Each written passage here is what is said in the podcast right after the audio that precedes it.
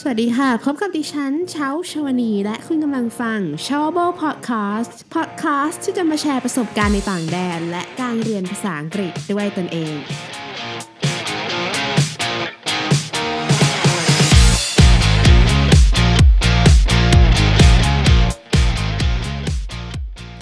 วัสดีผู้ฟังทุกท่านค่ะ ยินดีต้อนรับสู่ s h o w b o Podcast นะคะ ในพิโซดนี้ค่ะเช้าจะมาพูดถึงเรียนภาษาอังกฤษขณะหลับจะดีหรอนะคะ คือท่านผู้ฟังอาจจะเคยได้ยินเรื่องของการเรียนภาษาอังกฤษในขณะที่เรานอนหลับนะคะ หรือว่าการเรียนภาษาอังกฤษด้วยจิตใต้สำนึกนะคะที่เขาจะโฆษณาในบางสถาบันสอนภาษาต่างๆนะคะตัวเชาเองเนี่ยก็เคยสนใจเรื่องนี้ค่ะ เพราะว่าเคยได้ยินเรื่องเล่าสมัยเด็กๆนะคะ ในหนังสือที่เกี่ยวกับการตลาดค่ะจำไม่ได้แล้วค่ะว่าหนังสือชื่ออะไร แต่ว่าเนื้อหาประมาณว่า บริษัทน้ำมันลมยี่ห้อหนึ่งค่ะ เคยโดนฟ้องร้อง เพราะว่าเขาฉายโฆษณาสินค้าของเขาก็คือน้ำมันลมนะคะ ในขณะที่ฉายหนัง แต่ว่าเขาฉายในเวลาที่สั้นมากๆค่ะ จนคนที่นั่งดูหนังเขาไม่สามารถรับรู้ ออมันเหมือนแบบมันฉายสลับกับหนังเหมันมาแป๊บเดียวอะไรแบบเนี้ย อ่า แล้วมันทำให้เมื่อคนดูหนังดูจบ เขาก็รู้สึกว่าแบบอยากดื่มน้ำอัดลมนะคะประมาณนี้ ก็คือประมาณว่าบริษัทเนี่ยเขาตั้งใจโฆษณาสินค้าผ่านจิตใต้สำนึกของเราโดยที่เราไม่รู้ตัวนั่นเองค่ะ ตอนนั้นนะคะชาวก็ยังเด็กอยู่ก็เลยลองค่ะเปิดโทรทัศน์ช่องที่เป็นภาพยนตร์ต่างประเทศมื่อก่อนออติด UBC นะคะรู้รู้อายุเลยนะคะก็เปิดช่องที่เป็นภาพยนตร์ต่างประเทศทิ้งไว้ เปิดเสียงทิ้งไว้ค่ะ เปิดไว้ทั้งคืน ปรากฏว่าตื่นมาโหแบบเหลือเชื่อมากค่ะ โทรทัศน์มันปิดอะ่ะเออแต่ว่าเป็นเพราะคนในบ้านมาปิดให้ นะคะโอเค แล้วชาวก็เคยลองเปิดวิทยุที่เป็นภาษาอังกฤษนะคะก็นอนฟังจนหลับไปเอง ตื่นมาก็รู้สึกว่าเออเหมือนคำศัพท์ที่เราได้ยินตอนที่เราเพิ่งตื่นแบบสลืมสลือมันจะติดอยู่ในหัว แบบเราเข้าห้องน้ำไปอบน้ำใช่ไหมแล้วก็แบบเหมือนคำศัพท์คำนั้นมันยังแบบติดอยู่ในหัวอยู่ประมาณนี้ นะคะแล้วในสมัยเนี้ยมันก็จะมีพวกรายการที่มันเป็น ASMR ท่องศัพท์ต่างๆนะคะชาวก็เคยลองฟังแล้วชาวว่าดีเหมือนกันนะ คือฟังแล้วแบบมันช่วยให้ง่วงนอนแล้วก็หลับนะคะ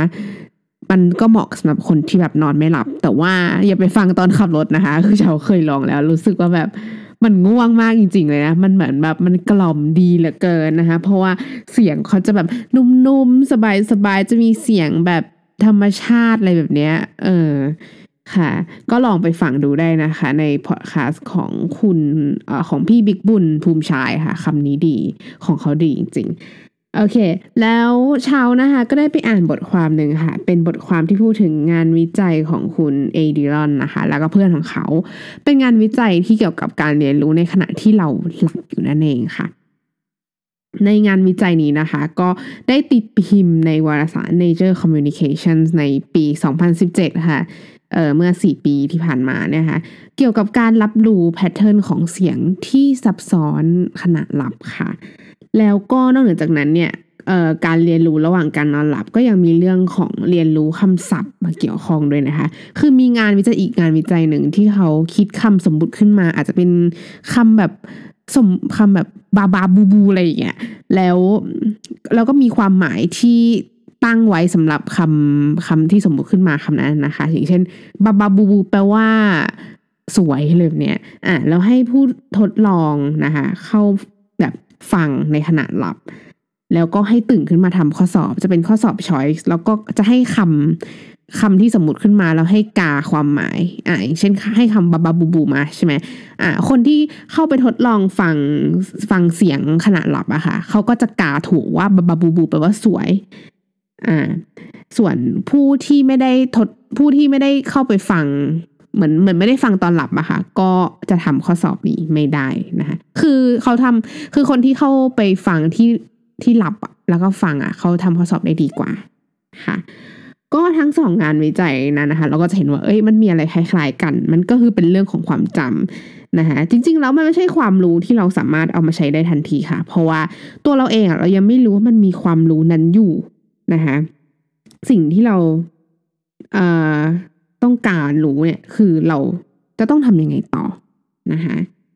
อ่าแล้วเขาก็พูดถึงการเรียนรู้ภาษาใหม่ๆค่ะ มันก็จะมีการแบ่งเลเยอร์เป็นชั้นๆนะคะก็คือการรับรู้โทนเสียง การรับรู้คำศัพท์ใหม่ๆ แล้วก็การเรียนแกรมมาหรือไวยากรณ์นะคะซึ่งงานวิจัยก็ได้บอกแล้วว่า การเรียนรู้โทนเสียงแอคเซนต์สำเนียงต่างๆเนี่ยแม้แต่ความหมายของคำศัพท์ในขณะที่เรานอนหลับอยู่นั้นนะคะ การเรียนรู้เหล่านั้นนะเป็นไปได้